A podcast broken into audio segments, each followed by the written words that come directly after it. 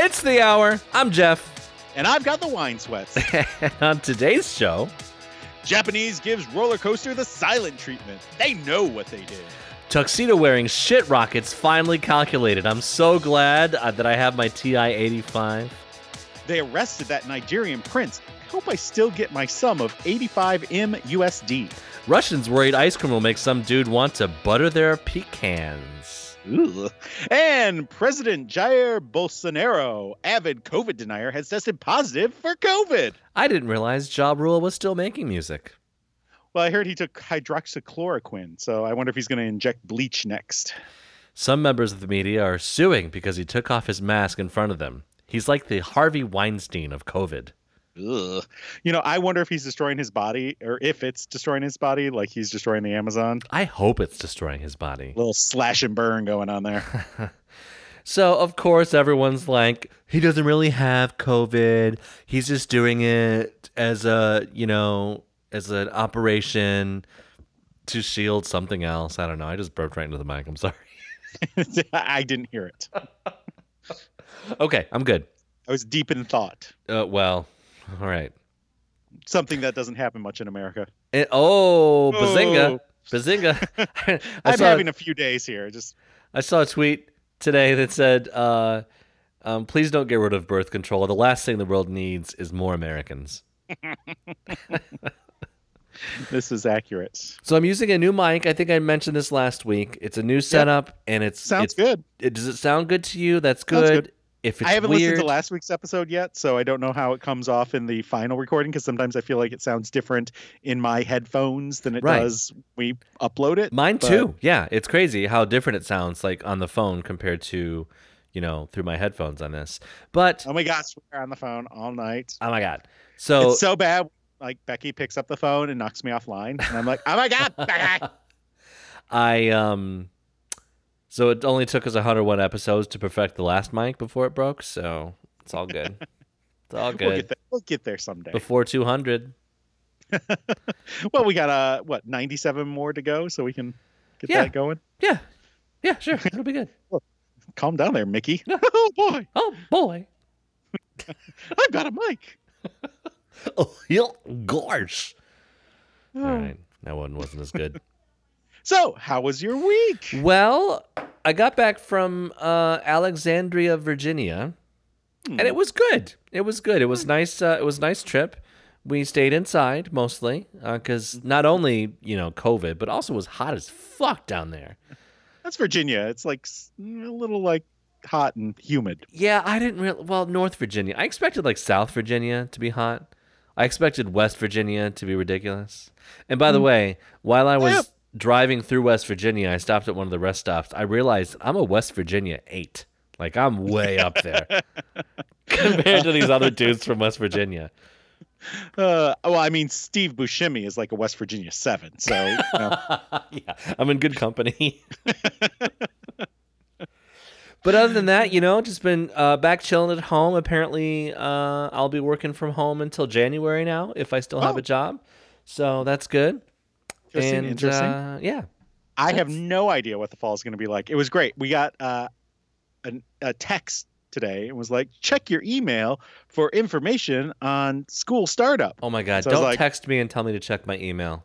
So I checked my email and I get to the email and the email is like the vaguest fucking thing I've ever heard. Sure. Like why did why did you tell me to check my email to tell me this? Basically it was like we're using the governor's information as our guidelines, but we understand things could change. And I'm like obviously.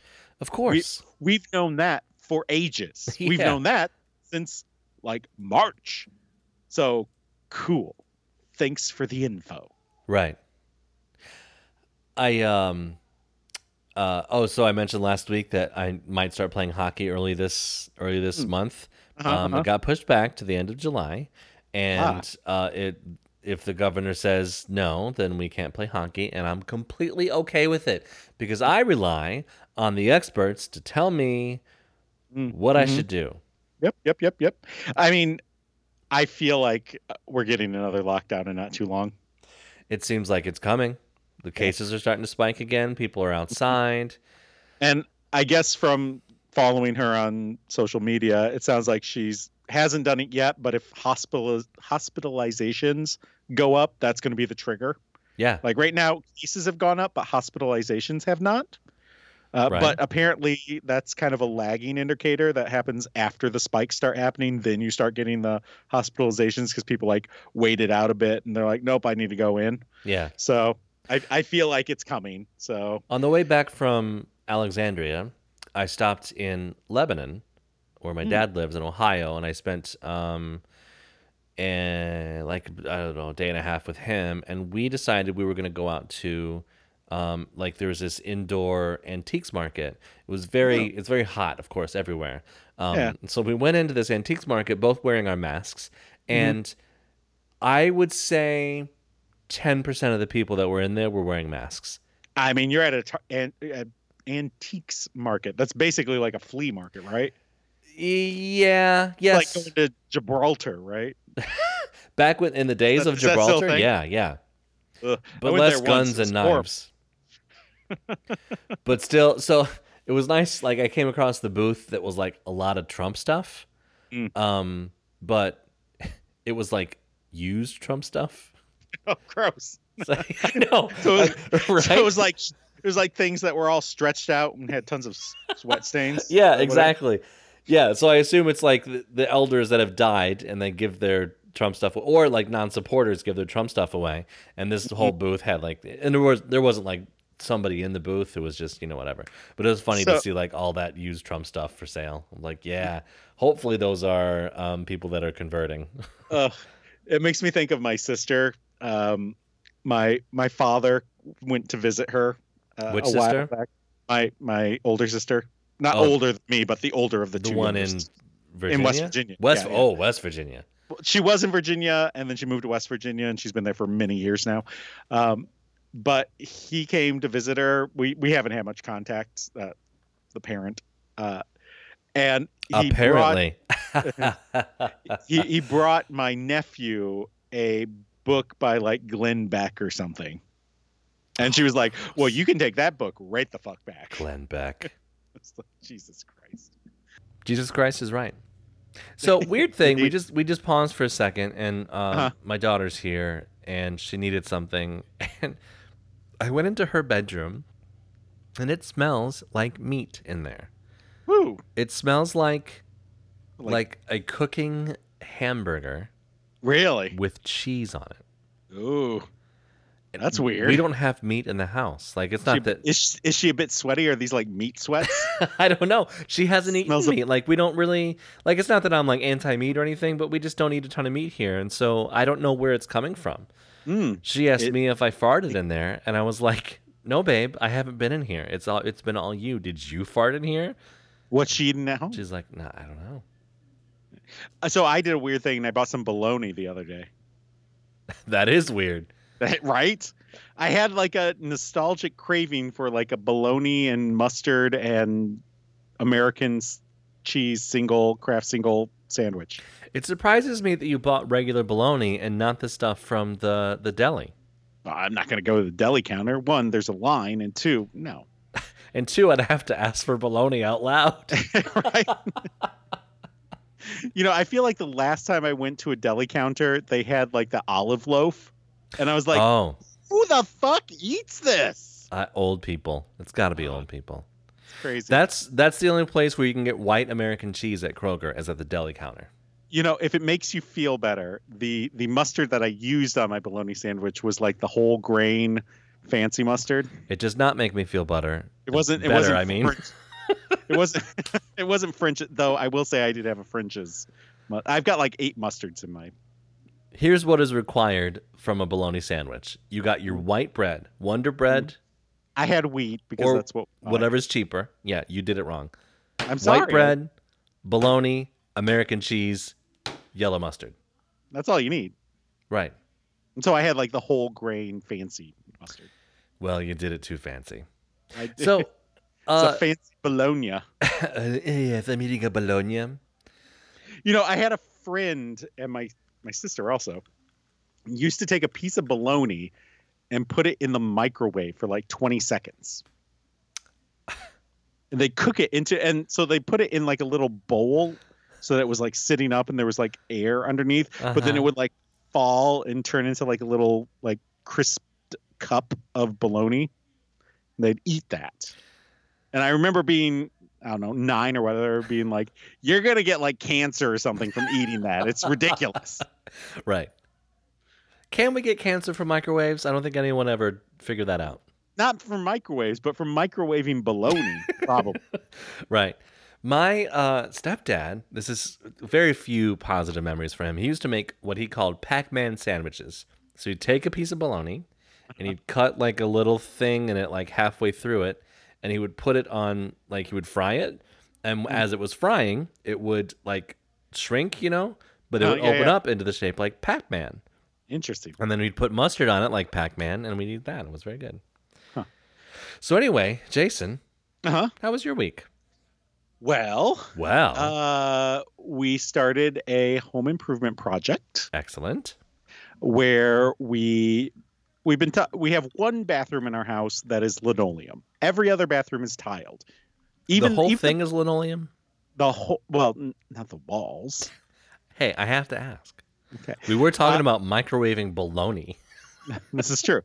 Uh, like even the basement bathroom, which possibly is the nicest bathroom in the house, which is a little absurd because we never use it, Yeah. uh, is like nicely tiled.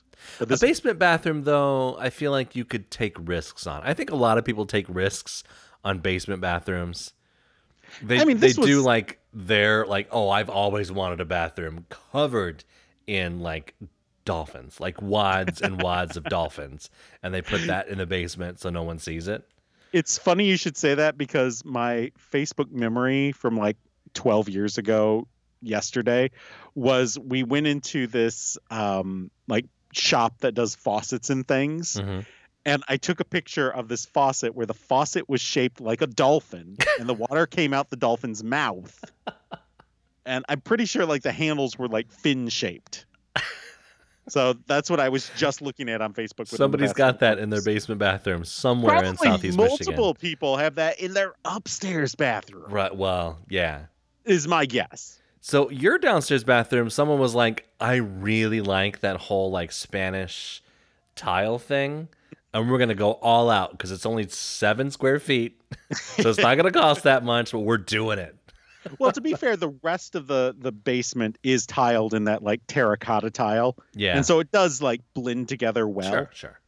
Uh, so the upstairs bathroom that you know my daughter uses and the other bedrooms use uh, is linoleum. So we decided, all right, we're going to redo the floor, uh, and so we pulled out the vanity, we pulled out the toilet. So Uh, you didn't have to pull out the vanity necessarily to do the floor.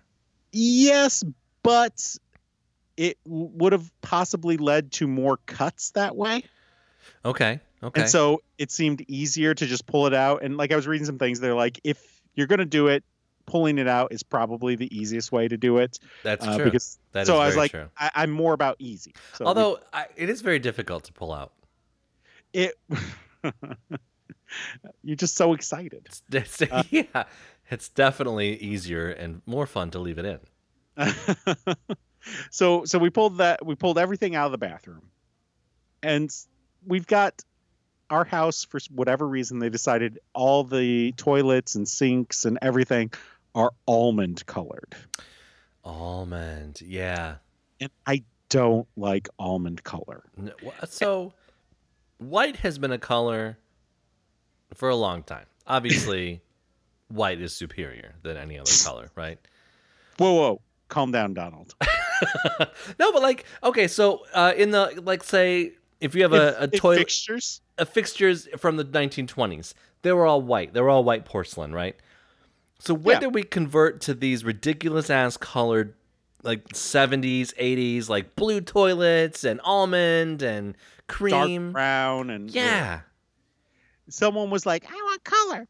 Uh, but I feel that's the way the design we are going for. So we put down tile that looks like dark hardwood, Of course, yeah. That, that's and the it looks best. it that's looks the best kind. really nice. It's ceramic but it- tile you got in there. yeah, and actually it's porcelain tile. Well, I don't know excuse if me. that's different. I know there's I don't ceramic know the porcelain. I didn't know. Okay, so yes, it's a ceramic porcelain tile that looks like hardwood and it feels like hard, like scraped hardwood. So it's not like flat and it's got a little bit of texture to it. Yeah, yeah. Anyway, it doesn't look great with almond.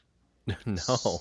So we pull everything out, and then we've got this big fucking almond tub shower insert thing, which is damaged, by the way. When we bought the house, there's like a big, like someone hit the side of the tub.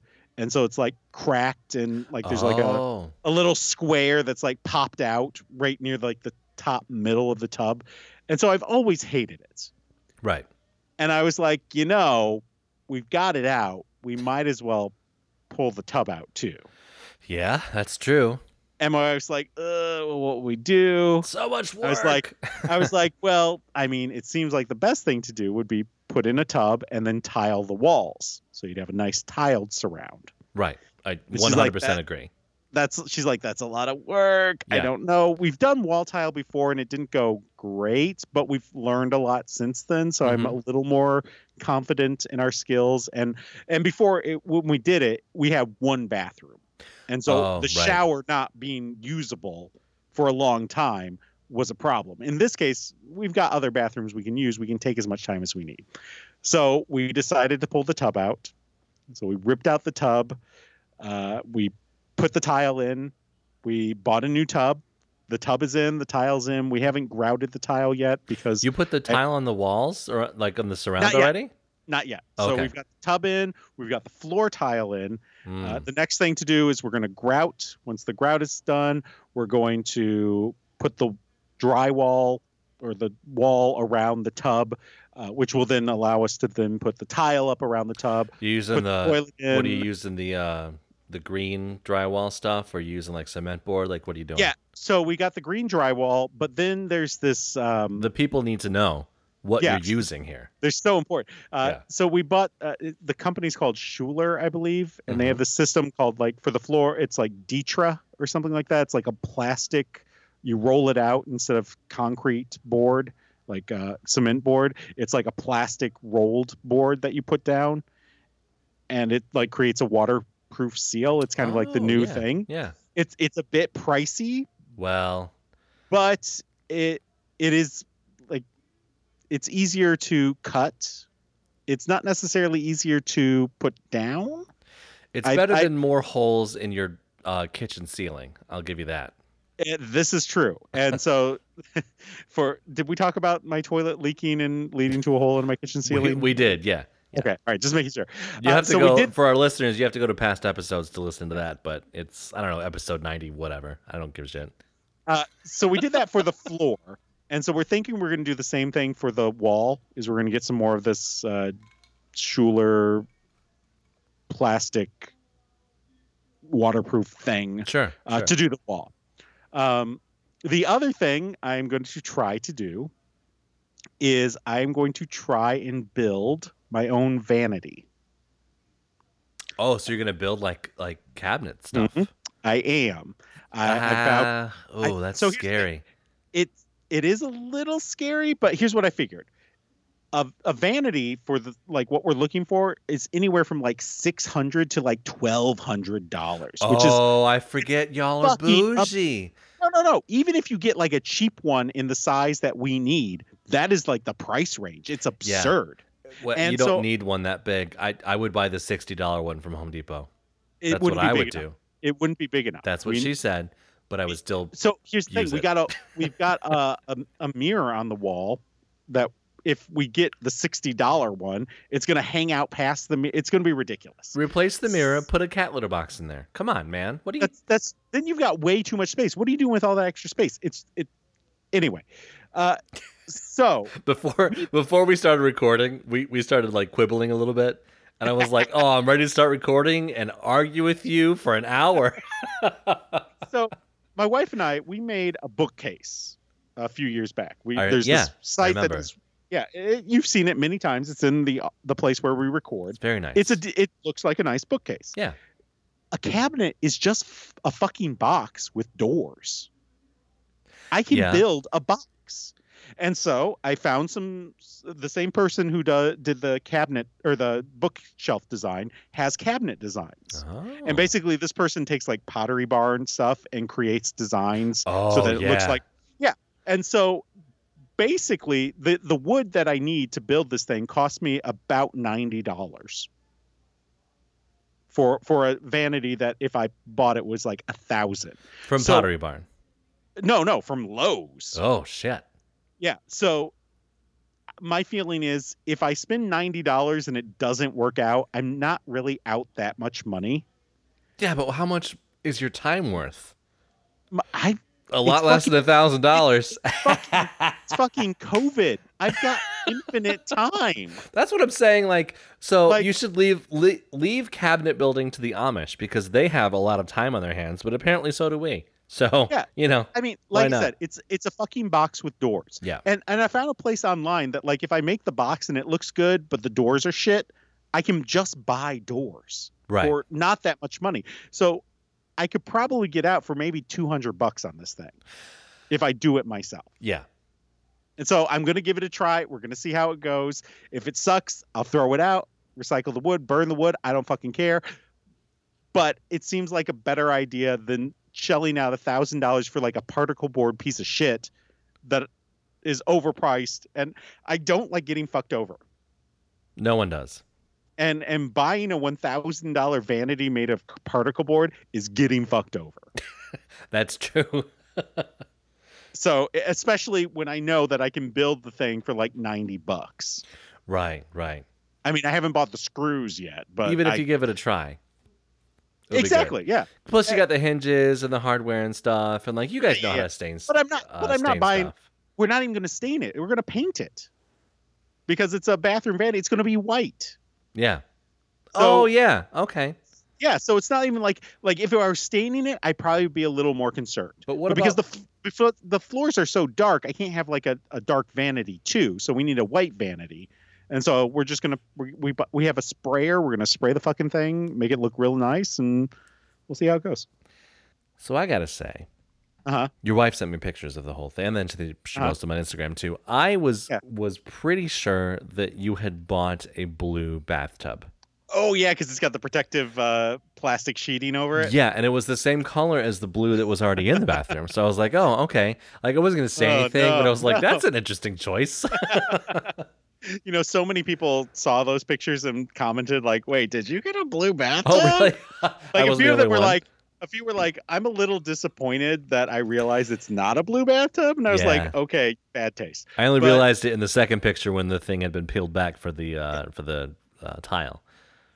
So basically, we still have to get the tile to figure out that. We're going to buy a new toilet. I got to build the thing. Uh, so we got some work still to do, but it already looks better than it did before. Oh, yeah, the- definitely. The new tile down. It looks so good. I'm very happy. We haven't done much this week. So last week, my wife was off work. And so we had a lot of time to work on it. And this week, Yeah. she's back to work. So it's, you know, it's going slower, but we've got plenty of other bathrooms to use. So it's not a big deal. Yeah. Uh, but that was like the biggest thing we did over the week. Today, I, I'm getting like a a Corona, like flashback. I guess I feel like the lockdown is coming back. I feel like we're sliding back into that situation. yeah, there's no doubt. And and I'm a person who's like generally okay with staying home. yeah, like, me too. it- yeah. It doesn't bother me that much, but it it still affects me, and it's starting to build. Mhm, Uh, and mhm. so like i'm finding smaller outlets to like try because i can't go anywhere. We're not doing a vacation this year which is like one of the things i look forward to every year. We do we do something new. It's you know i set goals for the year. One of my goals is like doing new things. Sure, sure. and a lot of the times i meet that goal by going new places and seeing new things. And that's not something that i'm going to be able to do this year. Uh, so today i i found this place like it was advertising on fucking facebook which usually i'm like fuck advertisements i don't care. Right. but it was this thing for it was like you'll never go back to generic red pepper flakes. And i was like okay you've you've caught my attention. And so it's whatever what, whatever uh, information they collected from you from Facebook or Google or whatever, I don't know what they were listening to, but one hundred percent accurate. oh, it totally, it totally worked because first of all, I love red pepper flakes. Yeah, they're good. I- and my favorite thing is like a brand new container that like it's fresh and you open it Mm. up and it's extra hot. Uh, and so this company makes pepper flakes, but they make different varieties. And so I decided I, I bought a sampler where they're going to send me, I think, seven different varieties. Uh, they've got like a, a barbecue rub spe- spice special where it's like certain peppers that they turn into pepper flakes. And then they've got like their, you know, spicy. And then they have one that's called I Can't Feel My Face, which I'm very excited about. oh yeah. And so so I was interested. They had like a three pack, and you can add on the I can't feel my face. But the, if you add it on, it's like twenty dollars extra just for that one. Oh. And I was like, I'm not paying twenty fucking dollars for one like one point eight ounce thing of like I can't feel my face. Right, which you, you could drink twenty dollars worth of wine and get the same effect.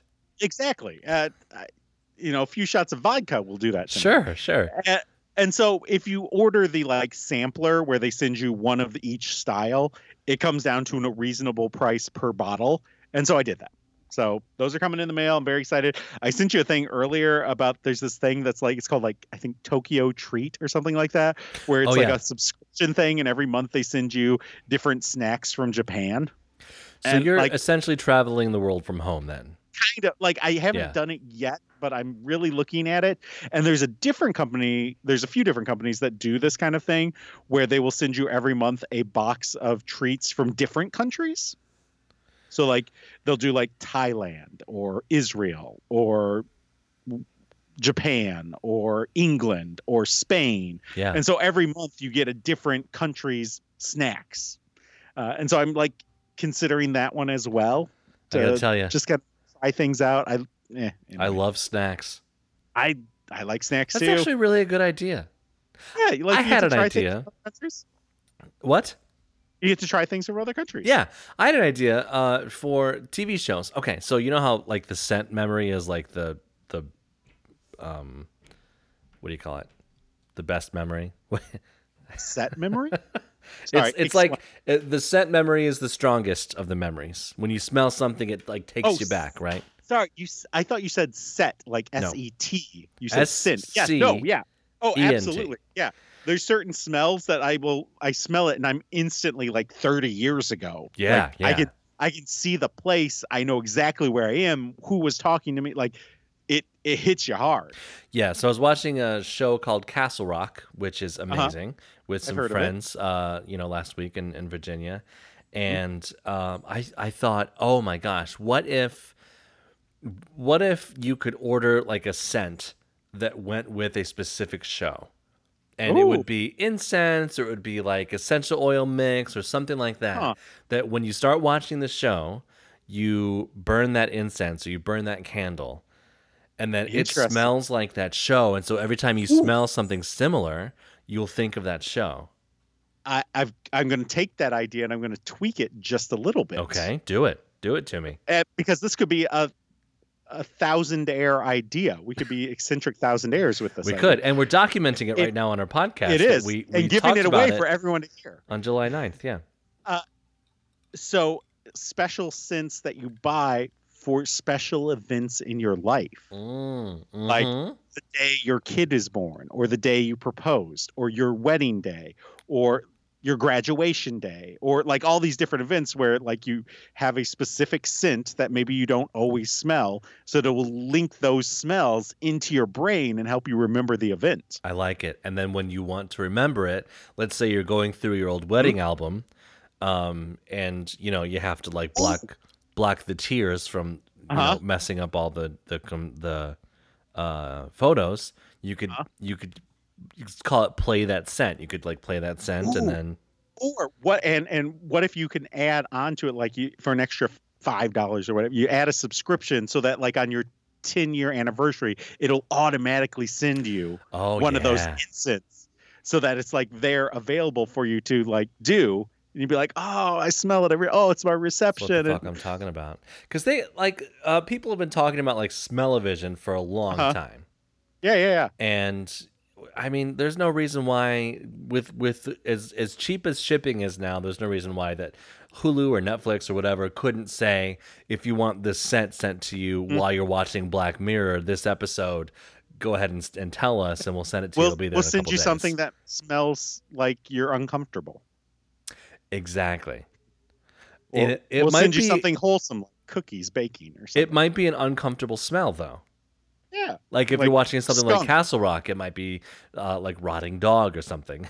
Oh. you know, but like you you, gosh, because because Castle Rock has that um that atmosphere. I also watched uh the newer It movie, which was fantastic by the way for a scary movie. Um, if you have that that that sort of like gross kind of scent going on in Mm. that atmosphere, it would Maybe be, like a, a scent that's like it's like a house that's like musty yeah. Or like a abandoned house smell or right. you know where water's gotten in there's like you can smell the mildew and mold in the just a little mildewy, moldy. Maybe there's a little waft of like somebody's cologne or something, you know? smells a bit like a storm drain like Yeah. water but also like ugh. Yeah. I was thinking earlier today, I would love because we can't go out there right now. I would love the diner smell. The the morning Ooh, yeah breakfast diner smell. You got your you got your Bacon, bacon, coffee, coffee uh, syrup, maybe Mhm. some eggs cooking, maybe the waft Maybe a- of like uh, some like sassy old lady's perfume, you know? oh yeah yeah yeah I yeah, like it buddy. well if you are a venture capitalist who like this idea uh, send us an email at thehourpod at gmail.com Or like us on Facebook at facebook.com slash the hour pod. And we have posted a video, and by Ooh, we, we I mean Jason, has posted a video based on one of the stories that we're Yep, talking so about go, today. go and take a look we'll we'll talk about it when we get there Do it. or, or you can tweet us at the hour pod And I've fallen off Instagram. ah your instagram's good i enjoy your instagram I mean, I'm still kind of in it, but like, gosh, the whole. Like George Floyd was murdered, and then like there's protests, and they're still like happening. that it just happened after you joined or before you joined instagram It didn't. It uh, time is all fucked up. Do, do you remember the Tiger King era of lockdown? I, I do. I still haven't watched Tiger King, and I still don't care. But you remember the era. Like that was Oh, yeah. after we got locked down. That seems like a decade ago. I mean, it was also during the era when people were actually trying to like do Zoom meetings with their friends, and that also has kind of stopped. It's petered off. It has, and so I'm it's sorry just about Peter, but he's petering off it's just me in my house, lonely. with your Peter. but anyway, my I don't. my I don't know Instagram anyone is named Peter relevant two underscores username. at gmail.com. Wrong. Oh, sorry. How does Instagram work? It's a series of vacuum tubes and um, bulbs. The internet is a series of tubes. Exactly. Exactly. so it's getting a little uh little stormy out right now. Is it? Just a little bit. I'm in a. I'm in a basement. I have my Bose sound canceling headphones on. Yeah. All I can hear is you. I'm so sorry. I'm in a, a first floor apartment and my daughter was crying. Uh, so I went and consult her and my dog is currently vibrating Oh, because apparently I- she saw she she used to get scared when like the police or fire department would drive by because their lights were flashing. uh, Well- back at the old place, but we don't have to worry about that anymore. I will say the ladies love a vibrating dog. Gross. Get your bone. Okay. So our first story, Ah! I love. Indeed. I absolutely love it because of the okay. So amusement parks in Japan are beginning the process of reopening, which is you know you let Japan can do what they want to do. Like obviously well- America is the last, I mean, Disney is opening next week, I believe. right?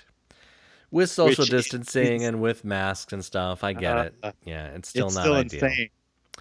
How- I mean, I guess if they have enough, like, they limit the number of people in, maybe. And they do. They will be doing that.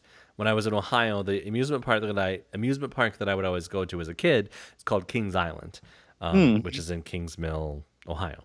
and uh, so apparently they have a thirty thousand person capacity, but they're only letting ten thousand people in, and it has Right, so to only, be only a third. yeah, and it has to be by appointment. You have to make an appointment, like a mean- reservation to go in. So I think Disney's doing the same thing. Like the people who had previous reservations at Disney are getting a crack at coming, and they're only letting so many people, whatever. But like, Which I also I had I had a lot of reservations about going to Disney as well, who so I who is understand. who is going? Like, I'm not. Fu- I love Disney. I'm not fucking going to Disney right now. There are, there are people going.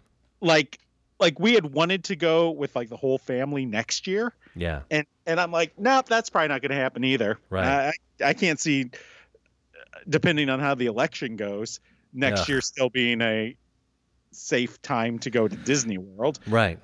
Like in the bestest case scenario, maybe, but that's that's even a stretch. And in the more likely case scenario, like I plan on being in my house for the next four years because. Jesus fucking Christ! Right. Unless I'm to fucking Canada, which seems like a really good idea at this point. Let me ask you this before we dive into this. Well, I think maybe Finland for me, but before we dive into the story, would you uh, be one of the people that they're te- that they are uh, trying out a vaccine on? Like, Would would, you submit? Yeah, would you submit yourself for that? No, Why not? because I don't want to be tested on. Because your life is valuable. yeah. Like I'm sure there's people out there who are fine with that kind of thing. I am not one of them. right. So I've I've Like, like, if they come up with a safe vaccine, definitely I will take it. yeah. But until they do, no thank you. I'm not going to let you test your chemicals on me, friend. What are you an anti-vaxer? Absolutely not. I think anti-vaxxers should not be allowed. Right. So I think yeah. I so I don't think I would, and the reason behind why I don't think I would is because they need a control group. So you might be the one that gets the um the fake one. Yeah, and then gets the real COVID. Yeah, because they're No thanks. they're No telling thanks. people like if you get this vaccine, you should go out in public without a mask on and you should stop Yeah. taking the precautions so you have more of a chance to get it. Yeah, I'm good. and that is why I'm not going to do it. Like Right. I am an avid mask wearer. I don't go anywhere without a mask, and like that. That's just not something I am going to do. Right. So Okay. So these amusement parks in Japan are beginning the process of reopening. However, they are urging visitors not to scream on the roller coasters to help avoid the spread of COVID 19. so it's just like a bunch of mimes on a roller coaster. yeah. You can't scream, but you can go, ah, like that. Well, if you have your mask on, you're just going ah. You're going, Uh, "Mm." well, or, to according to the conservatives, you're not able to breathe at all. yeah, and not at all. It's the mask is killing people Which is why all these surgeons are dying in like in the I middle kn- of these eight hour surgeries. all the time. They just the drop time. fucking dead with like a live heart beating in their hand. Mm-hmm. because it's so hard. Like, fuck off, you Yeah. got motherfuckers. We know. They're like, they're like, I have fucking asthma. I can't breathe without. Then stay the fuck home, or you're gonna get COVID and die. I guess either way, you're not my problem anymore. I Yes. cannot even like anyway.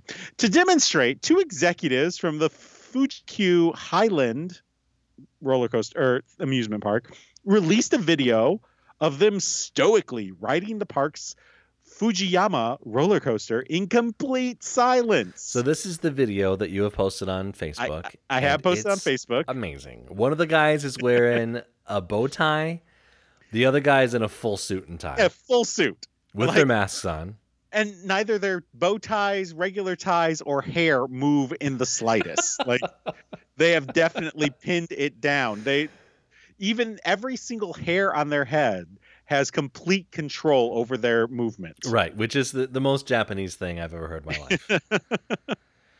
Uh, the video ends with a message to would-be roller coaster riders saying, "Please scream inside your heart."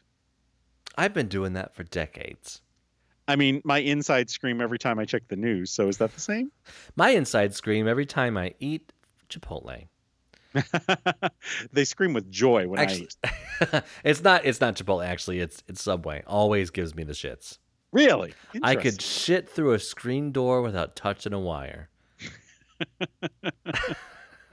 Uh, what are you getting? Are you getting like the meatball sub? What the fuck? Like, no, I'm just getting a cold cut or at any sub, any number of subs that I get there. What? That's The very- cold cut or the the Italian, the the BMT. I've had a meatball sub. Do you get the same problem if you go to like uh, Jimmy John's or no, I do not. Bella? It's just Subway. It's just Subway. So here's here's what I Something in maybe think bread, it I I think maybe I don't get lettuce because Mhm. I think lettuce is dumb. so I get uh, spinach on it instead, and I think the spinach sits there for a while. I'm pretty sure. Uh, because Get no one else will get spinach. Yeah, well, get the lettuce. No, I'll just not get anything because I don't like lettuce. I'll just get tomatoes and. You know, as I get older, this is an this is an aside. As I get older, I start to appreciate things like pickles and onions and mustard. And I, I will. I, I have similar thing. Like I will. I enjoy a good pickle now and then. Yeah. And I think Like, it's what- because your taste buds, as soon as you turn 20, your taste buds start to die. Mm-hmm. and you need these really strong things in order to taste something now. Maybe I don't know. The no yelling recommendation, by the way, was part of reopening guidelines released in May by the East and West Japan theme theme theme park associations. Of course, the EWJTPA, covering dozens of major park operators. We've received complaints that the Theme Parks Association request to not make loud noises was impossible and too strict. That is why we decided to release the video. Oh, a FujiQ spokesman told the Wall Street Journal. So it, if our multi-million dollar, very well-paid executives cannot scream on this coaster, of course, no one else should scream on the coaster. And it I is- mean- it is kind of nice to like see uh, some sort of leader leading by example. Mhm. We don't have that here in America. What is so- that like? I know. I mean, they might be screaming if the roller coaster was modeled on their uh, earnings report. Go, "Ah!" Their their stock price. Oh my god! Okay, we're okay. Oh, we're in a circle. Okay, we're fine. We're going back up. Oh my god! Uh, the Theme Park Association's guideline also suggests standard safety protocols like fa- face masks, temperature checks, reduced capacity, and social distance. Of course, So, of course, that yeah, makes perfect sense. So, I I keep saying, and I I hope I don't run this joke into the ground. I keep saying that everything that's happening now, because of the coronavirus, um, you know, social distancing and lockdowns and stuff. This is what I've always wanted. I've always wanted to go to a theme park that was at its uh, one third of its capacity. Oh yeah, absolutely. I've always wanted to just get packages without having to answer the door.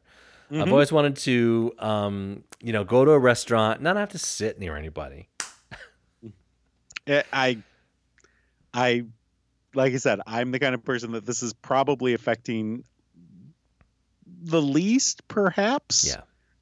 Um, but it's still taking a toll, and I am getting a little bit stir crazy and want to go on vacation. Right.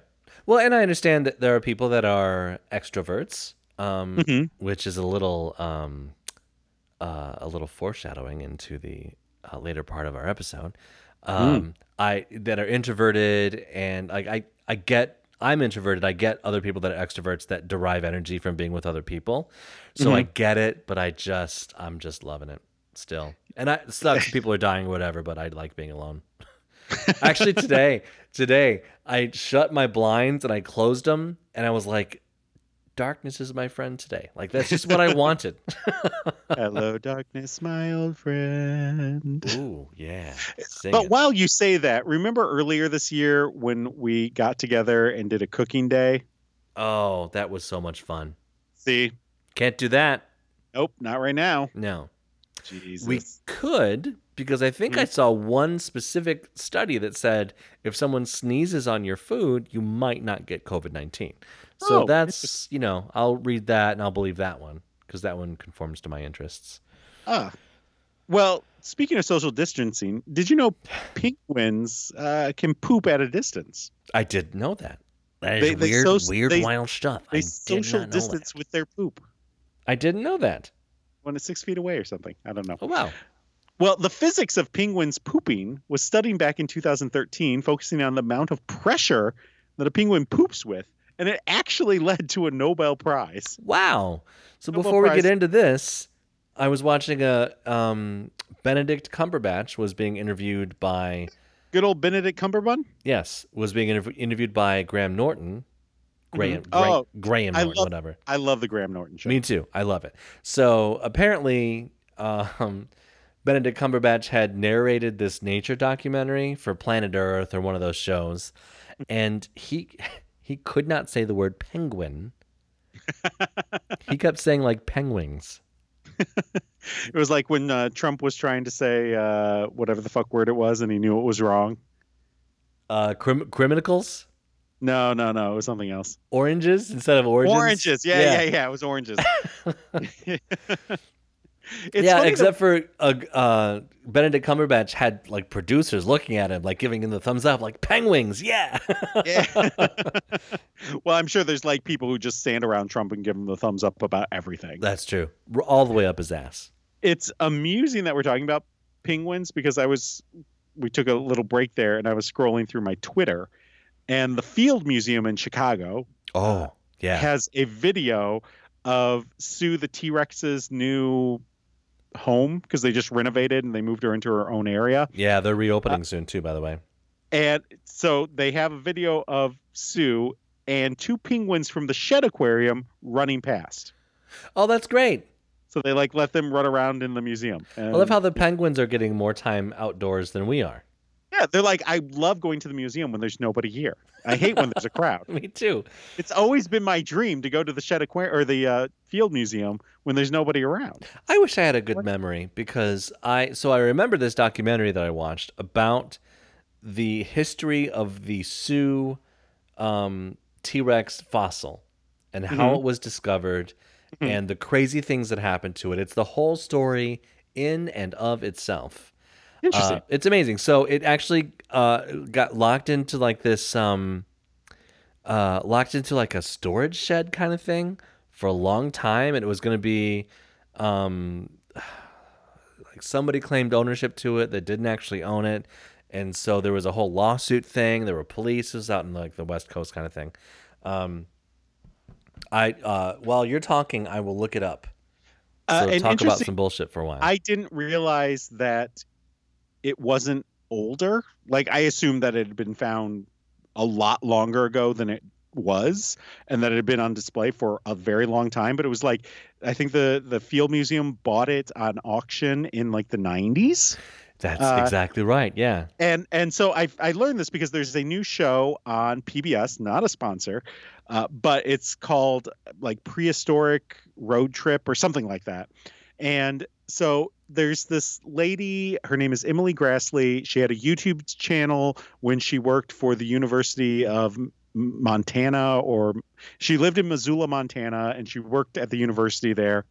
And basically, they would like there was one where they dissected a wolf and there's ones where they go through the different things they have in storage at the museum and the field museum was like hey we've seen your channel we would like you to come to the field museum and become our like social media person and do like youtube videos for that and then pbs picked her up and was like we're going to do this prehistoric roadshow where you're going to go on the road to all these locations uh, and show people like digging up these fossils and how it all works and That's cool. and, and actually Sue was found in her hometown. Amazing.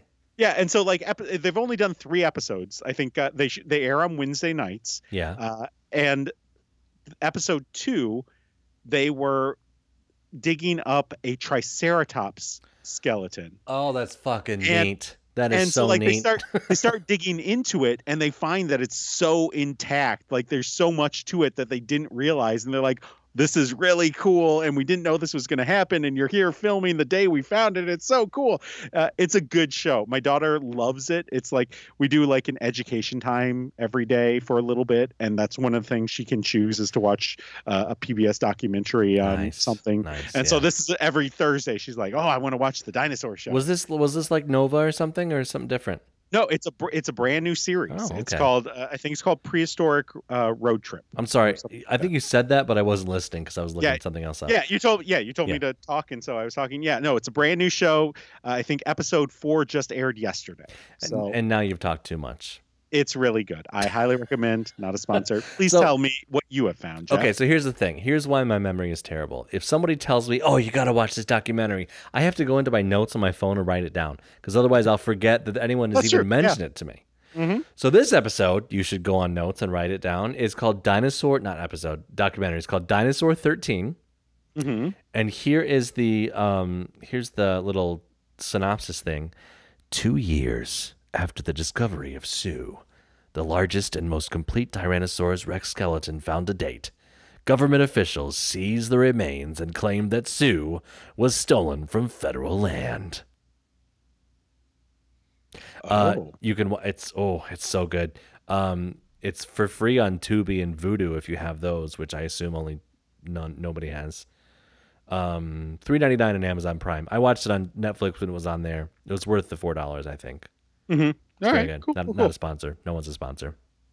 we have no sponsors, Correct. but if you'd like to sponsor us, we'd be happy to take your. yeah, money. why not? Okay. So the physics of penguin pooping was studied in 2003, focusing on the amount of pressure. We said this already. Led We to a did. Nobel Prize. A new round of research by Japanese scientists have expanded the original findings into revealing that penguin poopers are even more extraordinary than previously thought. Yeah, they just shoot that shit out. They talk do. About shoot, talk about shooting the shit. They literally shoot the shit. Well, the reason is because penguins are known for their dedication to their offspring even before they hatch, and they can't even spare a second to leave the nest to, you know, drop a deuce. Uh, and Sure. so, to solve this, penguins just simply lean and uh, they fire their watery poops away from where they stand. I've seen a video of this. I have not. It was I not on Pornhub. Um, but this this penguin bends over, shoots some shit out of its ass right into the face of its neighbor. Oh no. you got to step away. Yeah, right. So Some the splash screens or something. well, he the the neighbor Like can't step away Gallagher show. because it. yeah, true story. The neighbor can't step away because he or she is also on his or her own egg. So the quote poop cannon unquote sends a stream far enough from nests to not pose an issue with apparently themselves. Um, it's a lot like Americans where they don't give a shit. They- about anyone that's not them. They give a shit and they shit on other people. Yeah. Like enjoy that freedom shit. right. Smells like freedom. So a previous study found penguins always defecate horizontally. However, new research, these are people that are watching penguins shit, Getting paid for it. right? The new research shows that some penguins fire it fire it in an upward trajectory that forms an arc. I remember Oh. my algebra 2 class. Actually, algebra 1 we studied parabolas. Mm, Um, I don't remember the Do you remember the um uh the formula for a parabolic Oh, curve? Fuck no. Oh, it's like y equals not not y equals mx plus b is a straight line.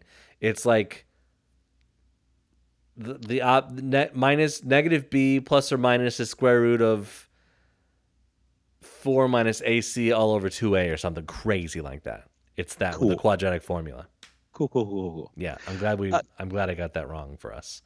Considering this, the researchers recalculated the maximum distance that a penguin will be able to fire their poop and determined it was 4.39 feet, or about 1.34 meters. That's a long way, and if the penguins were socially distancing, you wouldn't get shit on you. That's ADA more than compliant. six. Yeah, that's Always, Uh, ADA stands for always deuce um, Away. asymmetrically away. There, a, away. Yeah, perfect. Uh, perfect. furthermore, the, the researchers recalculated the pressure needed to send their poops flying as far as it does, finding that the pressure was higher than scientists previously sus- suspected. Oh my. Researchers say knowing the dynamics of penguin pooping is important for the zookeepers as it allows them to create a better plan for artificial penguin habitats. Namely, uh, have the people be more than 4.39 feet away. So, look, I was carving pumpkins one year for Halloween. I can't wait for the end of this story. And and dogs actually enjoy eating pumpkin. Mm, hmm And it's totally good for them, whatever. Yeah. Uh, and so we read this and we're like, hey, dog, would you like to try some pumpkin? And the dog was like, yes, I would. I Yeah. will eat all of I will eat all of this pumpkin. I love some pumpkin. yeah. uh, well, the next day I took the dog out for his daily business. Uh, and the pumpkin came out in a very orange pumpkin pie consistency. but it shot out so fast that it literally arced. I could see the arc. I need these scientists to like be able to measure the arc. Right. And the It- amount it of was like- pressure. It was like a, a short, smaller version of the Bellagio fountains in Las Vegas, uh, but decorated for Halloween. I've I'm always wondered where pumpkin pie originated. Um, Well- I'm not a fan of pumpkin pie, if you couldn't tell. Pumpkin pie is delicious, and you are un-American. So, Uh, that's I will. That's fine. I'm un-American. It's fine. what kind of person are you I don't that even- doesn't pumpkin I pie? I don't even like America. But- then get if you don't like it, then get out. Are you asking who am I? I am asking, who are you?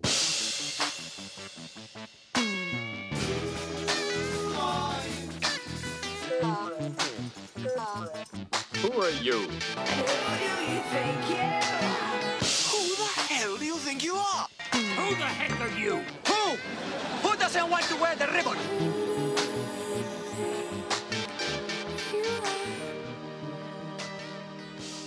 Who do you think you are? It's. Jean Valjean.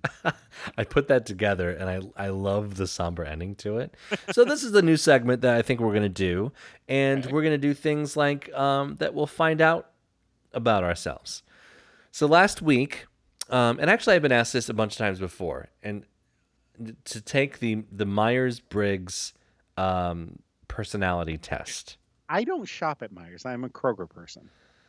It's closer, Yeah. easier to get to. They have what I need most of the time. Yeah. So, is there a Kroger's Briggs? Are you done? Is there a Perry Drugs?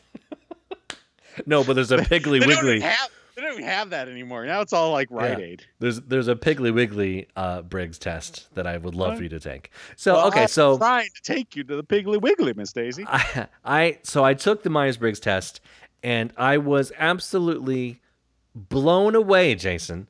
Blown really? away. Blown whoa whoa whoa whoa whoa away by how Oh. accurate this thing was. All right, And then I texted you about it. I was like, "You ever taken this?" And you were like, "I think it's bullshit."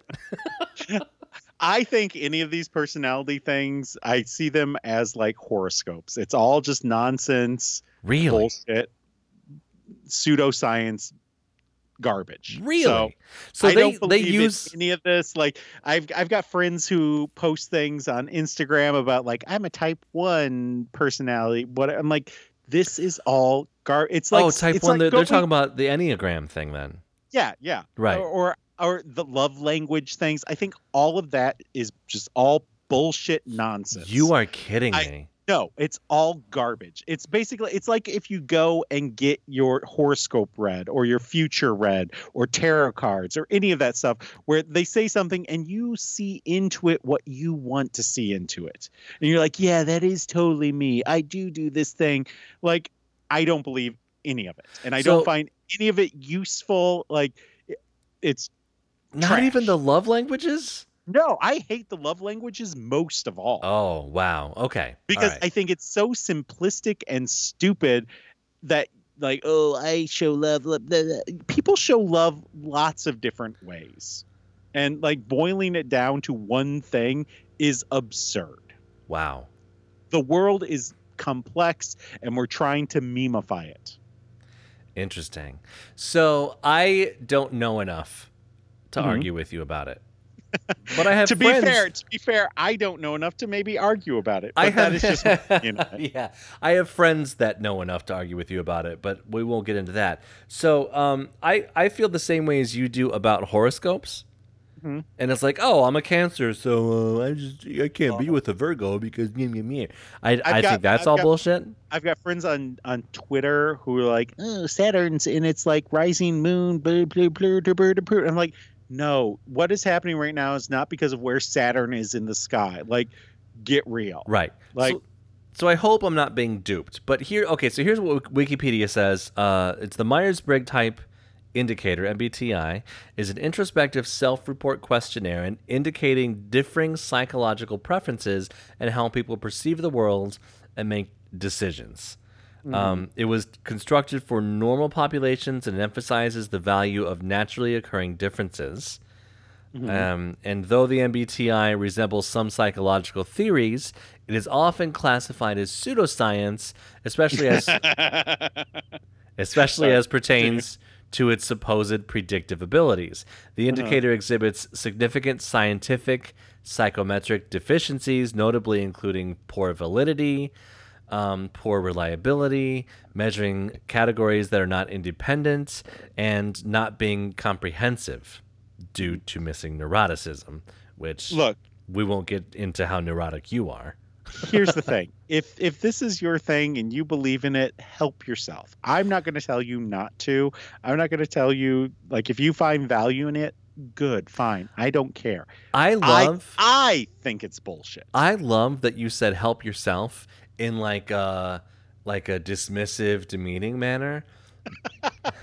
but like I'm being dismissive or demeaning. I'm saying like if you no, no. literally I if you I get it. like I'm an architect and you know I'm imaginative and strategic and blah blah like cool. If if that helps you, then embrace it. Fine. If that's what you need and you want that, I'm supportive of uh, supportive of you doing that. I get it. So when I you said help it's not. yourself, I thought, oh my gosh, yes, I it did help myself. I did help myself with the knowledge that I gained through this test. So Excellent. If it makes you a better person, then great. and maybe it Whatever- did. And what what if it is you a is better person, pseudoscience? But it, If if it- even if, if, it is pseudoscience, it still is based on on psychological theory, and we still don't Well, even I'm not even going to get into psychiatry. I think that's a bunch of baloney too. the fuck is wrong with you? Oh, Freudian nonsense. Go fuck yourself. You you, you want to Okay. fuck your mom? Like whatever. This isn't Freudian nonsense. It's based on a theory from Carl Jung. Okay, Okay, who's he?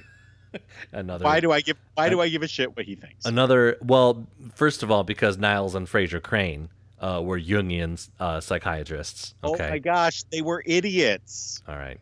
Love So, the show. I but took I, I took this test, and I Uh-huh. it turns out I am an INFP, and uh, INF, hang on, where's INFP? I'm looking at. I see IN. I don't see an F. so there are four, I, and I don't know for sure. There are four different um, Oh wait, uh, hang on. concepts to this. INFJ, INFP, a mediator, poetic, kind, and altruistic people, always eager to help a good cause. Could you could you cut the sarcasm out of your fucking voice right now, Jason? Absolutely not. Please. Okay, so you have you have uh, abbreviations. You have extroversion or introversion. That's the first letter. The second letter is sensing or intuition. The third letter is thinking or feeling, and the fourth letter is judgment or perception. So here's what I would like for you to do, Jason, and we will pause for you to do this. I would like for you to take the test. It takes like 10 to 15 minutes. I will pause for you. I will uh, go get another drink for myself. Mm. And I'd like for you to taste to, taste it. Fuck. Taste test? Was this the Pepsi Do a taste challenge? test. Yeah, yeah, Uh, yeah. So I'd like for you to take it, and then we will read about you when we come back. Sounds good. Here we go.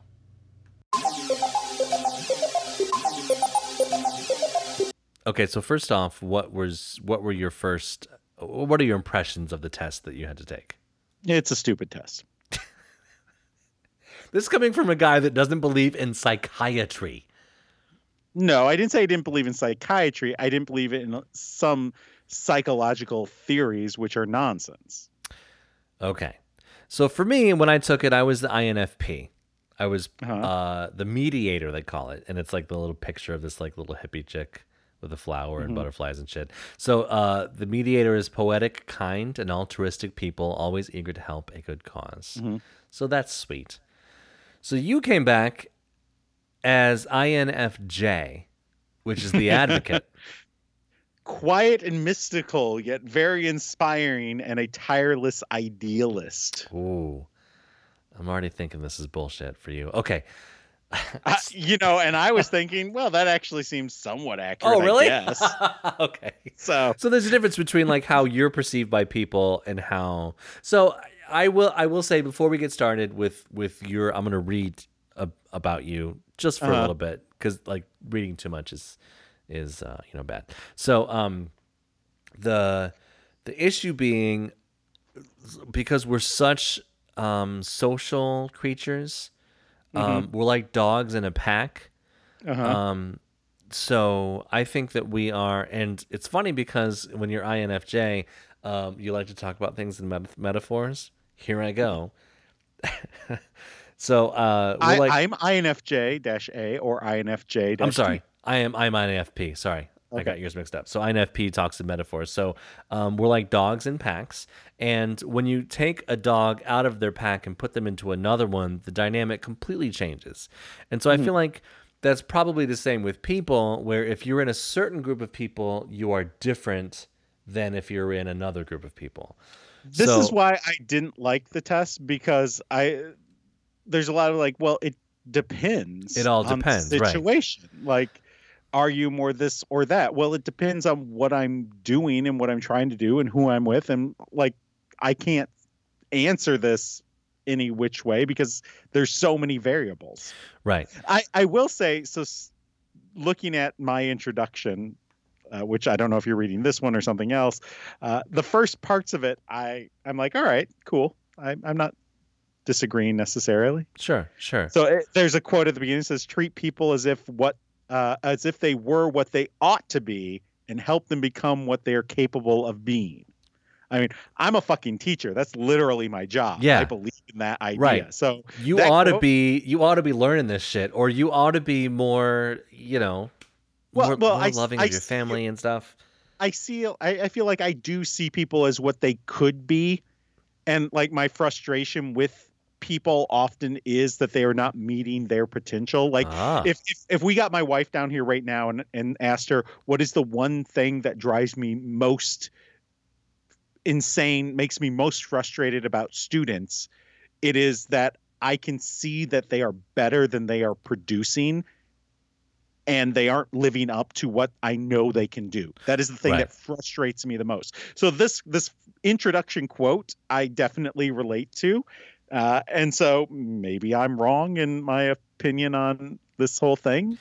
I don't think i'm going to change your opinion but i- Maybe the, I don't know. Like I said, I, I agree with that quote. And if that is the quote of my personality type, all right, maybe. And then the very first sentence says the advocate personality type is very rare, making up less than one percent of the population. ooh you uh, are very unique jason you knew that So here's the thing: I feel like the way I see the world, like a lot of people, I don't feel see the world the way I see it. right okay so don't Like- read anymore So I'm not gonna read anymore. I'm because i want to get your first- reaction read so the first sentence and some of the questions in this yeah. 16personalities.com test like it's like a um there are seven like there's like agree and disagree and then Mm-hmm. there's like you know seven stages of that strongly agree middle strongly disagree whatever some of the questions are like you enjoy vibrant social events with lots of people agree or disagree um, and again, that's the thing. Like it depends on who the people are. people can rarely upset you with de- agree or disagree i think you're talking about the general public here Okay.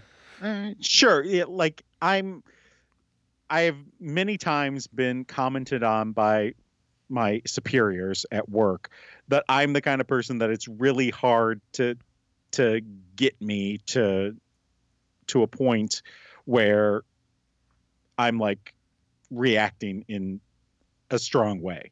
Like I'm one per, one one of my bosses said I'm kind of an unflappable person ooh unflappable is good what one of my persons said one of my bosses said uh, i have a calm disposition that is hard to uh, like rock right you uh, cannot be boss- flapped one boss actually said, "It seems like you're unbreakable, and I feel like I need to try and break you."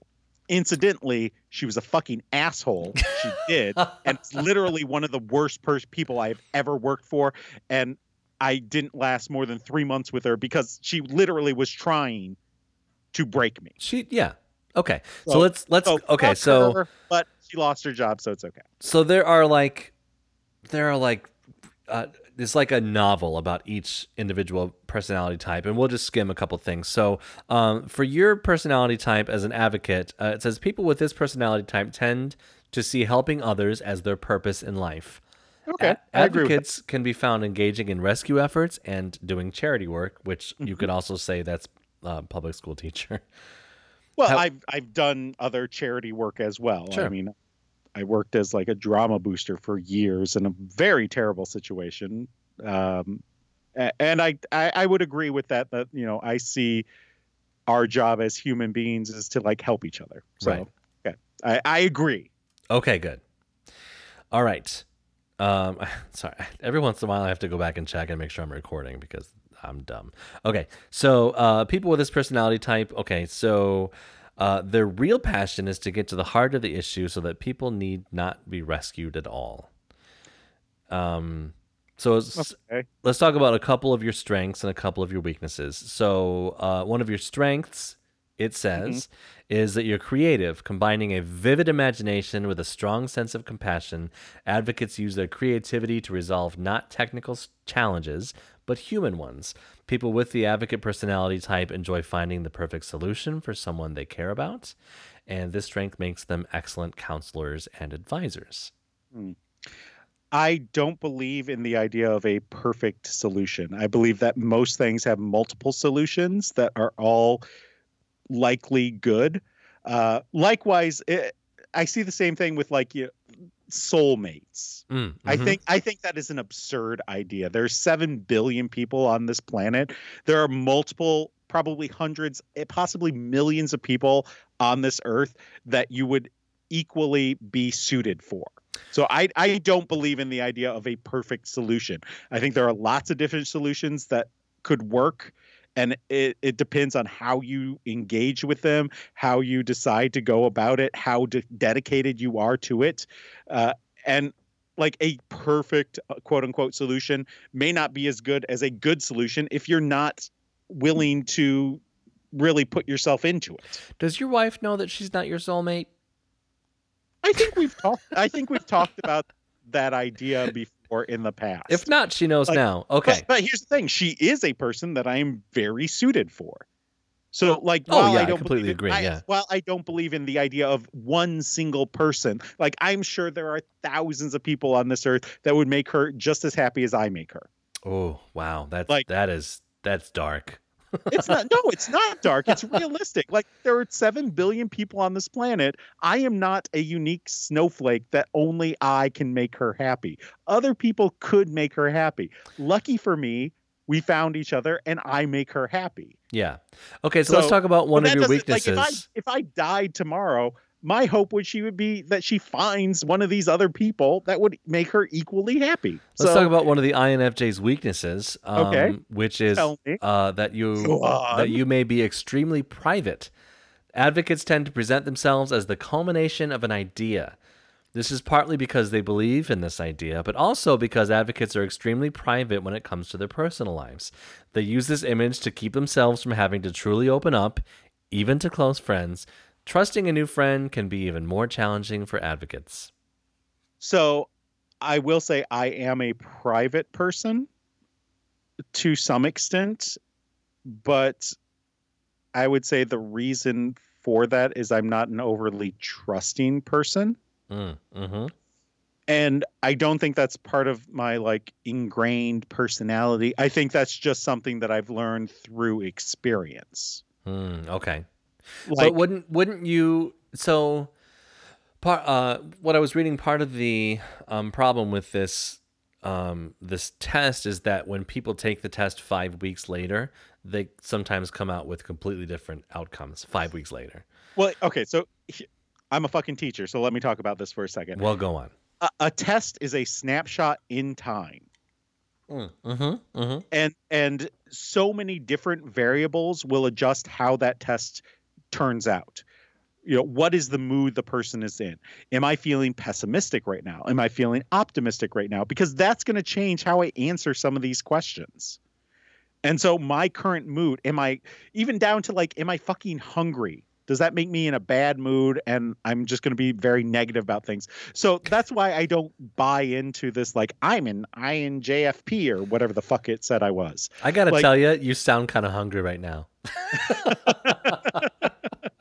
i'm not i am not hungry Okay, Uh, so all right, so uh, regarding your, and I'm sorry to cut you off, but you know we No, no, only go have an hour. So regarding romantic relationships, okay um, advocates will take the time necessary to find someone with whom they truly connect.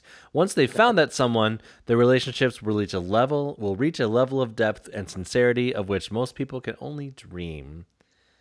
okay And- so Blah, uh, well, hold on, blah blah blah. Even worse uh, is if their partner tries to resort to manipulation or lying, as advocates will see right through it. If there's anything they have a poor tolerance for in a relationship, it's a lack of authenticity. all right so i will say that i am a person that like if you are lying to me there is a good chance that i definitely know you are lying to me and i hate you for it Right. So I would say that your wife um, is nothing if not authentic. Exactly Right. and that's i mean i know what she thinks at any given time Any, everybody does, and that's Yeah. that's why I love her. because okay. she's a yeah she's an honest person who's like so yeah it's sort of but also like all that wording it sounds like the the palm reading fortune telling i'm going to be vague enough to make you find what you want to be true in what i just said Okay, so I see that. So let's move on to the friendships part. The first, um, and this has to do with, uh, I think, me and you, maybe. So um, the first paragraph says there is a running theme with advocates, and that is a desire for authenticity and sincerity. In their activities, their romantic relationships, and their friendships, people with the advocate personality type are unlikely to go for friendships of circumstance. They avoid situations like workplace social circles or chatting up their local baristas, where the only thing they really have in common is regular contact. Um, mm, I don't know. So, I I'm not going to chat with my local barista because I don't frequent anything enough to have that kind of situation occur. So that part I'm just going to throw out the window already because that's not not a- applicable to my life. Right. Um, I I feel that I do have work friends where you know we we work together, we chat, I enjoy their company at work, but I don't like go beyond that. right. Uh, I will say, in terms of like closer friends and authenticity, whatever, I I want, like I said, I want honesty. I don't want you to lie to me about things. So, I mean, if that's being authentic, like I don't like people who pretend. So Sure. okay, so ob- But I don't. obviously, I don't think anyone likes people who pretend. Yeah, obviously Like- nobody likes people who pretend, but I think um, there is a certain type of person, and I think you are that type of person that can see right through it, Yeah. and f- I- I and mean, you I would can agree. you can you're like a um uh what do you call the the pig and the truffle? What is it? What I can sniff it out. You can sniff out bullshit. Absolutely. well, here's the thing. Like growing up in the life that I grew up with, like there was a lot of bullshit, and so you found Right. like you easily could because I've done it so often, you can identify where the bullshit is.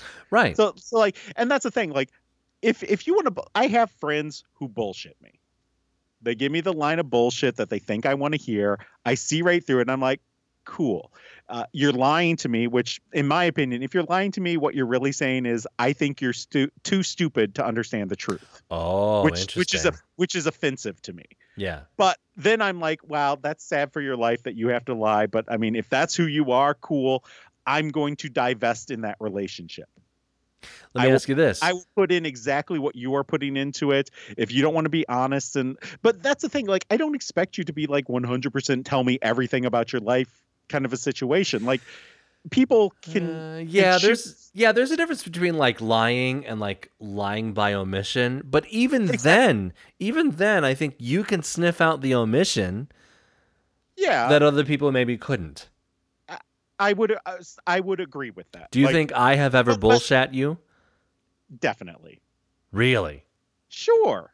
Every because everyone has. We'll take this offline about what specifically, because I, I- want to know. Here's the thing. Here's the thing. I, I, okay, we probably could take this offline. and I could discuss it. But here's the thing. Like sometimes, I can see through that, you know, bullshit that you've bullshat me, but, but I also can understand why you may have done that, and I give you the grace to do so. oh, where I I'm love not, Grace. Where, where I'm not going to call you out on it because I understand why you feel the need to do that. Right. and it, it- it's a situation like you know we've been friends for decades at decades. this point yeah, yeah. and so if you if you bullshit me on something i'm like and, and i can understand why you're doing that i'm like i understand why you're doing this it's cool Sure. i i will go along with the bullshit because right now you need and later it may come out like yeah i was bullshitting you on this thing and whatever and i'm like yeah yeah i knew it's not a big deal. Yeah, it's not I- a it's not a big already. deal. It's it's not a big deal. You could have been honest with me from the beginning and maybe like the thing that the thing that i feel most about those kind of situations is that maybe if you hadn't bullshit me at the beginning maybe i could have helped you through some of that by giving you a different perspective and talked to you about it but that's your life if if that's not what you felt comfortable doing at the time cool whatever it's if that's what you're going to give me fine but maybe i wish that you had because maybe i could have said something that helped you or maybe I, but then again maybe i couldn't have and you weren't ready for that so that's why i'm like whatever Okay. It- so listen to this. most for most people Back to the strengths and weaknesses. Uh, one of your strengths, theoretically, is insightful. Seeing through dishonesty and disingenuous motives, advocates step past manipulation and sales tactics and into a more honest discussion. Advocate personalities see how people and events are connected, and then they are able to use that insight and get to the heart of the matter. so Doesn't that doesn't that say exactly what you just said? so kind of except that i will get to the heart of the matter but that doesn't mean necessarily i will get to the heart of the matter with that person Ah, okay. like I, I have had some friends who have done some things and i'm like okay well i see what the actual issue is but we've never gotten into what the actual issue is Mm, mhm.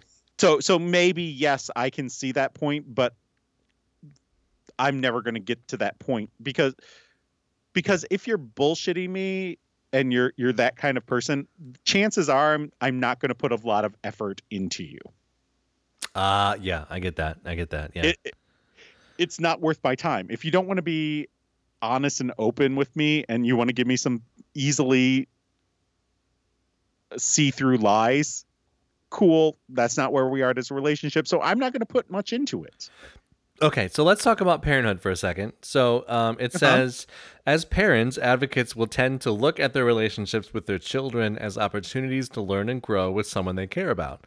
They will also work to achieve another important goal raising their children to be independent and all around good people. I think that's kind of a generalized statement. I think. Yeah, that's definitely. I mean, right everyone that. wants to create a independent, good child. Here's like another one. nobody's like, I want a dependent asshole as a child. Like right. nobody fucking wants that because parents in general are like, I wish you'd go away a little more. It, you Like, know what's so crazy is every parent thinks they're a good parent. I think that's nuts. Okay, so as their children grow, advocates will likely try to project a great deal of their own beliefs onto them. They will demand the same sort of integrity and honesty that they demand for themselves. Advocates may even find themselves guilting their children into following their path in their weaker moments. Despite this, advocate personalities will also push their children to think independently, make their own choices, and develop their own beliefs. So, mm. So before you- before you talk, okay, hold on. Huh? Go ahead. Go ahead. This is all about me. Okay, so wait.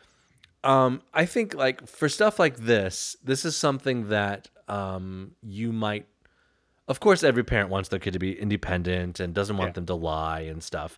But like, is this something that you are are specifically pushing for with your child? Have you already thought, I want my child to be independent, even though every parent wants their kid to be independent? Is this something that is like on your to do list for your child?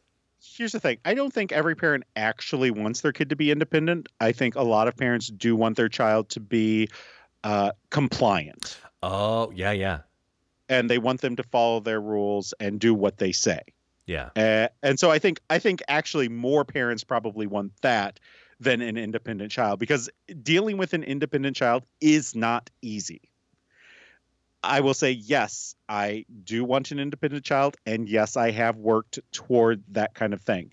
We have discussed like honesty and how that is like the most important thing is being honest. Uh, I have d- worked to have my child do things independently both actually both of my children uh, because the older one you know she came to us at a much older age but i have still pushed for her to do things independently. Like you know she was very reluctant to to learn to drive. And i was like no you need to be independent. You need to be able to drive. I need you to learn to do this skill. Or i need you to learn to do these other adult skills. And i will be here to help you when you need it. I will be here to advise you, but you need to do it yourself. Hmm. And it, it is not an easy way to parent, uh, especially for a person who also has a lot of like worry and anxiety about everything. like Yeah. having having a child to try and do these things themselves and and knowing that they're going to mess up and like that is a difficult thing to do It is. but it is something that I am consciously trying to do with and and beyond my my I'm a teacher. I've got 150 other kids that I am a role model for and independence and thinking for yourself and all of those things are things that I strongly believe in and I push really hard for my students to do even if they disagree with me. Like we'll be in a classroom and I want them to think for themselves. And no matter what they say, I will take the opposite opinion, even if it's not what I believe in. Like, if a student gives me a conservative point of view, I'm going to give them a liberal point of view. If a student gives me a liberal point of view, I will give them the conservative point of view. I will push them to think for themselves Mm, mm-hmm. and to, Mhm. to like be independent because I want them to to investigate what they believe in and what they are thinking about and determine is this really the best answer? Am I correct? Because I think that's the best way to do it. Like challenging your own beliefs makes them stronger because you can look back and be like, no, I do believe what I believe, even though I have now investigated the points that someone is going to come at me with.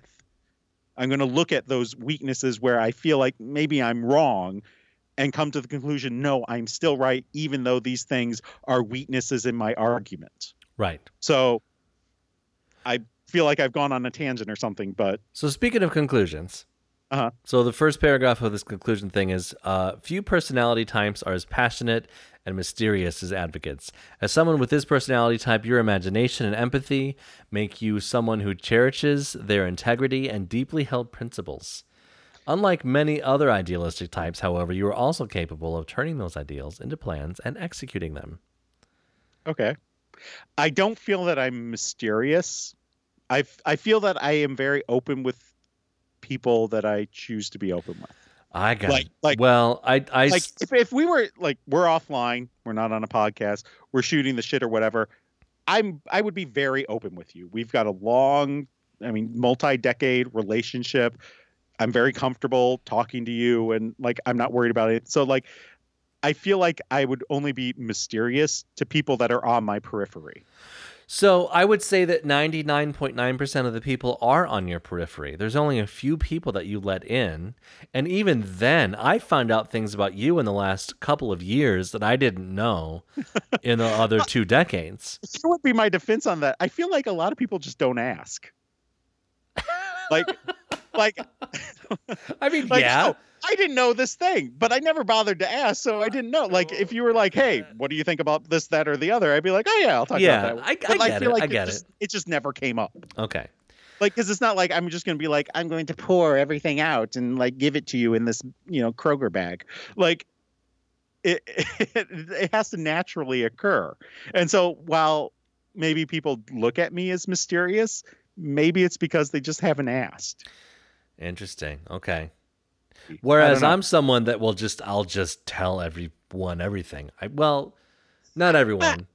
I'm a bit more reticent on like I'm not just gonna spill my guts, Yeah. but I'm not afraid to talk about things if it's someone that I'm comfortable with. And so Mm.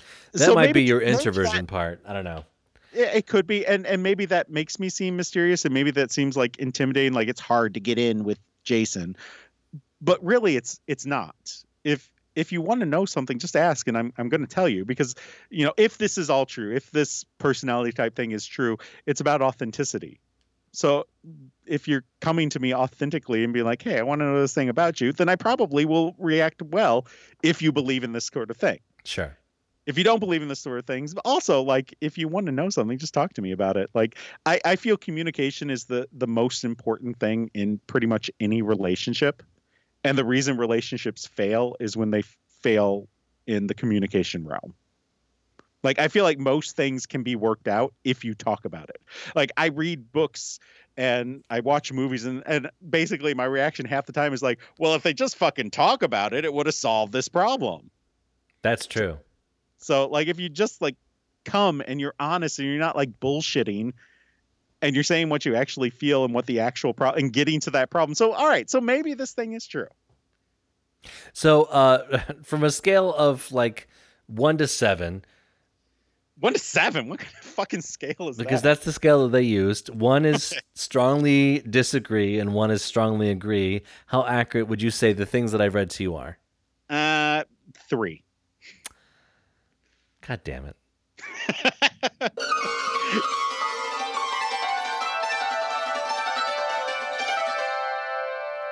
You know, um, I heard that your mom did the uh, personality test. Oh. Yeah, and she turned out that she was a CUNT.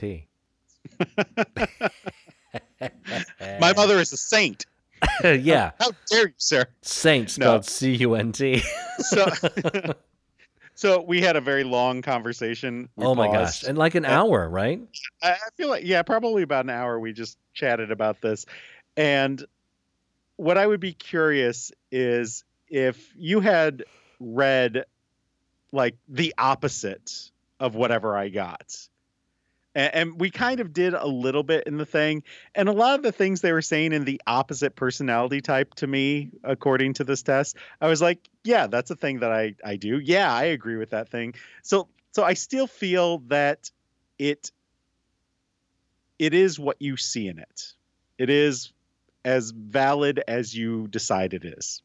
Like if you if you see value in it, you're going to see it and be like, yeah, that's totally me. Yeah, this totally sees the kind of person I am, and you're going to go with it. And and I feel that humanity is too complex to put into stupid little buckets like this. And that every every one of these situations would be different depending on who you're with and your state of mind at the time and all these different things are going to influence this so I, I don't feel there's like a set personality type for anyone because it's it, it's such a complex the the human consciousness is not it does not have those boundaries So I will and, and partially. it's such a it's such a bigger thing than that. But if you, like I said, if you find value in this and this helps you understand the world, I'm totally supportive of you doing that because I feel that we each find a way to understand the world around us in different ways. I mean, I'm a historian because that's how I understand the world. Other people are musicians because they see the world from that point of view. Like it's totally fine. Go for it. I'm not gonna, as they say, yuck on your yum. I've never heard that before. Oh yeah. So Our I, good friend Eric says that all the time. Don't yuck on someone's yum. Eric, Eric says a lot of things. He, he does say a lot of things. He's, For example, it's a vagina, not a clown car. that's a great one. It's a great one. Okay, so um, I partially agree with you for that, but I, I think maybe you became a historian because maybe you're a little INFP. But I don't even know what that means. the, But the point okay. of this, okay, so the point of the story is, I think um, that for me, um, this this told me a lot about myself, more than I have been told about myself before. Like I, I realized things about myself through taking this test that I didn't realize before. Um, And- about and my like I said- parenting style and about my my style with people and um I, I just I just really enjoyed hearing it from like a third party perspective Uh-huh. um, because I don't always think intrinsically about myself, which I think is a huge. Um, uh, it's not a problem; it's an opportunity for me to learn. um, so I, of I really enjoyed it. Uh, first of all, I hate you. I know, I knew you'd hate that. but like seriously, Uh, it can be a problem. It's okay to be a problem. That's not a problem to be like, yeah, that's a problem for me. You don't have to like nice it up and dress it up like it's a fucking seven year old going to a Christmas party and you have to make it look smart. Uh, that's so very that's that- very that's- Jay of you. That's very Jay. That's very structured of you, and I like that you said that. how is it structured? I'm I'm uh, I am arguing against your structure. No, no, because you're arguing against. So if something is a problem, it's a problem. For me, it's an open No, no, I- opportunity. Now it, you're structuring it in a way saying that it has to be an opportunity. It can't be a problem because problems no, that's not what I'm Not saying at all. I'm saying, all things are good. All okay. all feelings matter. God damn you! I hate you for saying that. uh, but but the other thing I'm going to say is if if this has helped you understand yourself better, like I said, I'm fully in support of of that. That makes me glad that you're able to understand yourself better because this has given you insight into you. Fine. So so Thank if that's you. if that's helpful for you, good. I'm glad. It makes me happy. Finally, someone agrees with me. So I think um, for me, like I said, it told me a lot about myself. Um, but in the future, this segment will uh, include things like uh, things that I think are bullshit, like astrology. like if I if I come Uh, if I come across I think that's bullshit too. if I come across a Tinder profile and they're like, I'm 100% Capricorn, I'm like, that's Pass. that's gonna be a left for me, dog. that means no. My Saturn house is in Neptune's moon. oh yeah, I, I that's just such bullshit to me. But um, I think there are other people in the world that, that could explain it better than me. That um, about um, uh, the way that you know that uh, strongly agree versus strongly disagree, and like the uh, I, I well anyway. We, uh, we should find a tarot reader and see if they can. I I would love to do a tarot card reader, uh, a palm reader, like somebody with a crystal So- ball. This segment will include all of that stuff that will tell us about ourselves. I, I remember so my grandpa we used to go visit him uh, we didn't visit very often because that side of the family was kind of distant Sure. but i remember going into his house and he'd grab my hands and he, he'd l- read my palms he'd look at them and he'd go oh, oh, oh yes honey he called everyone honey he was like yes honey okay and then he'd say something uh, about what he saw and he's like oh well blah blah blah blah blah so and I was like, okay, haha, funny, funny. But like other people, I, I feel like my sister took it a little more seriously when he, because once he looked at me, he's like, oh, honey, never get married. and she never has. Actually, actually, uh, she did. Oh, and So uh, it's just she actually regretted it because it, it went her ta- poorly. it- no, no, no, it fucked up her taxes. oh no! That's what he was with- warning about. Was the taxes? Was- Never get it married. Uncle Sam will screw you over. It's very Republican in his uh, his palm readings. Oh I need man, some help. I That's mean, what, hilarious. it's it's because she got all that money from that Nigerian prince, and then they taxed it like Oh. forty five percent. Hey, by the way, we Huh? we did one less story this week, thinking because we're going over a lot. We're at a, an hour and thirty-seven minutes right now. Oh fuck! Yeah, so Jesus Christ! I didn't realize it was that long. it's fine. So we talked about the not knowing. I think we didn't know that this would be so um, interesting to both of us. I think Yeah. more specifically interesting to Hopefully Our you. listeners would find it interesting. Probably not. Eh, I don't know. Maybe they will. You know, maybe they, they enjoy talking about these things. Maybe we should put a warning. Okay, if you want to be bored, listen. But if you don't, skip like thirty. I mean, I feel like I kind of put that in pretty much every one of the show note, like summaries. like, well, here we are. Right, right. and people are listening. So, But I okay, so I do have some good news. mhm. The U.S. government oh, has gained custody of a Oh. Nigerian man, and Oh. we're not. Yeah, we're not talking about police violence here. Have gained custody of a Nigerian man who is accused of participating in a massive fraud and money laundering operation online. that's right. The defendant Ray Hush Puppy Abbas.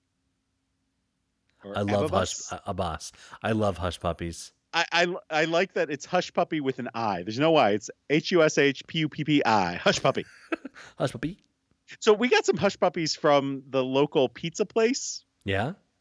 recently because I was like, ah, Hush Puppies. I remember when they used to have those at Red Lobster. Oh, oh yeah. Oh my gosh. Yeah, you're The right. lo- that was a long. That was mid late 80s. Yeah, Like, yeah. That was a long time ago. And it's like, I haven't had a hush puppy since they sold them at Red Lobster. I'm going to order some hush puppies. Eh, they're all right. Long John's uh yeah, Long John Silver's has hush puppies still. Mm. And they're so fucking good, man. Well, Ray Hush Puppy Ababus. There's What's there's two B's in his name. So you're technically right, I guess. Uh, he was arrested last month by authorities in the United Arab Emirate. Emirate. Emirates? I said it right, right? Yeah. It sounded wrong. Uh, where he had been living. The FBI's criminal complaint details how the government obtained a wealth of information tying Abbas to his alleged crimes. He's accused of participating in a number of business email compromise scams. I think I think we're aware. Uh, by posing as trusted employees or uh, customers of a target organization, then tricking employees into sending large sums to bank accounts they controlled. We've all received this email, have we not? Jason? Have we not? Are you there? Oh, fuck. I think someone's internet has gone down. I don't think it's mine. Moving on. In one incident, Abbas and two co conspirators allegedly defrauded a law firm in New York, telling the firm to wire more than $900,000 on behalf of a client closing a real estate deal. Of course, this happens all the time where there's, you know, a Nigerian prince and he needs money and um, he is very excited that he will send you a sum a, of 33 million US dollars if only you provide your banking details and then he'll send you the money. So good. So good. But it's always on behalf of someone else. He wants to tell you about it. And I have nothing else to say if Jason isn't here. So that must be the end of the podcast. This hour has been an hour and 41 minutes. So, normally in this part of the show, Jason and I have discussed a little bit about um, what the final joke should be, and and generally it's like a, a kind of a like we may have touched on it earlier in the show, and we might have had like a little um, little tiny joke about it, and we'll expand on the joke at the end of the show. However, um, since the internet has gone down, apparently for Jason, I can't contact him via text. I can't contact him via Skype. I figured maybe I would record my own intro or my own outro and just um, just to put an exclamation point on the fact that I am lost without my partner Jason. So, a couple of weeks ago, mm, maybe a couple of months ago, my dad uh, on the phone told me that there he heard this conspiracy theory that the government is going to shut down the internet. And during that time, they were going to arrest a bunch of very high level government officials. I'm sure George Soros was involved in this somehow. I'm not sure how, but apparently he's very important to these uh, uh, conservative conspiracy theorists. Anyway, so he said they would they would shut the internet down, arrest a bunch of people so the news can't get out to anyone, and then the internet would come back up, and we will have had a revolution without our knowledge, and the government will be completely different. He said that was going to happen within a week. That was two months ago, I think, and now um, nothing has happened. However, I'm sitting here. It's 12:42 at night uh, on a Thursday night or maybe a Friday morning, depending on how you think of it. And I'm sitting here with my dog, and she's on the couch, and I'm petting her, and Jason's internet just fucking went down. And I'm wondering is this the time that the government shuts the internet down? My internet's not down, but maybe they're shutting it down in phases. Maybe I am the last to have internet. Maybe this, the Hour podcast, will be the last podcast to ever be published in the history of the United States as it is now. I fucking doubt it. I think all the conspiracy theorists are crazy. Just as Jason thinks that the Myers Briggs test is insanity and it's all bullshit. And that's okay because we all have our differing views. And whether you wear a mask in public or not, maybe that doesn't matter in the grand scheme. But what I really think is I'm going to drop a big one now. We are living not in the Gene Roddenberry perfect world of Star Trek. We are currently living in the mirror universe where Spock has the goatee, where the Terrans, meaning the Earthlings, are fighting for their survival. And actually, everyone is pretty much evil. We're never going to have a utopia, and we're all fucked. Good night, and good luck. Oh, my internet went out. Is Trump gone?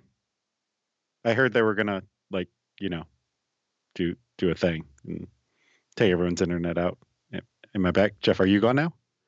Oh my god, Jeff, are you gone now? So here's a question: Does ice cream make you gay? Well, I can't prove that ice cream doesn't doesn't make you gay. But you, you hung out at the Frosty Boy a lot. Yeah, with my future ex-wife No, you did it before then. and also your future current wife. My past, future, Yeah. current wife. Yeah, that's the one. Well, We're both Russia- back. Hello.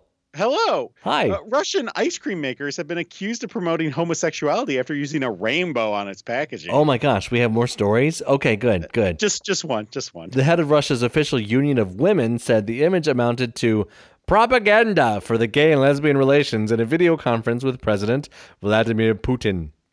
Uh, this Mrs. Lakhova added could potentially make Russian children more accepting of the rainbow flag used in the LGBTQ community. Miss Lakhova said, I don't like the rainbow, just as I don't like the swastika. Ooh. Yeah, because Really? rainbows are very similar. Oh my In re- God. In response, President Vladimir Putin uh, said, if there is reason to believe that this is propaganda for values that are not traditional to us, then it must be managed by society, but not aggressively. Oh, okay. He added that he had no objection to homosexuality, only to its propaganda.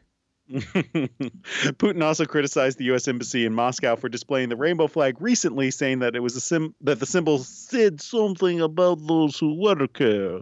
They are little, you know. Ooh. I added that last It's part. like it's like uh, if you fly a rainbow flag in front of your embassy, you're a bunch of faggots. Is that what he was saying?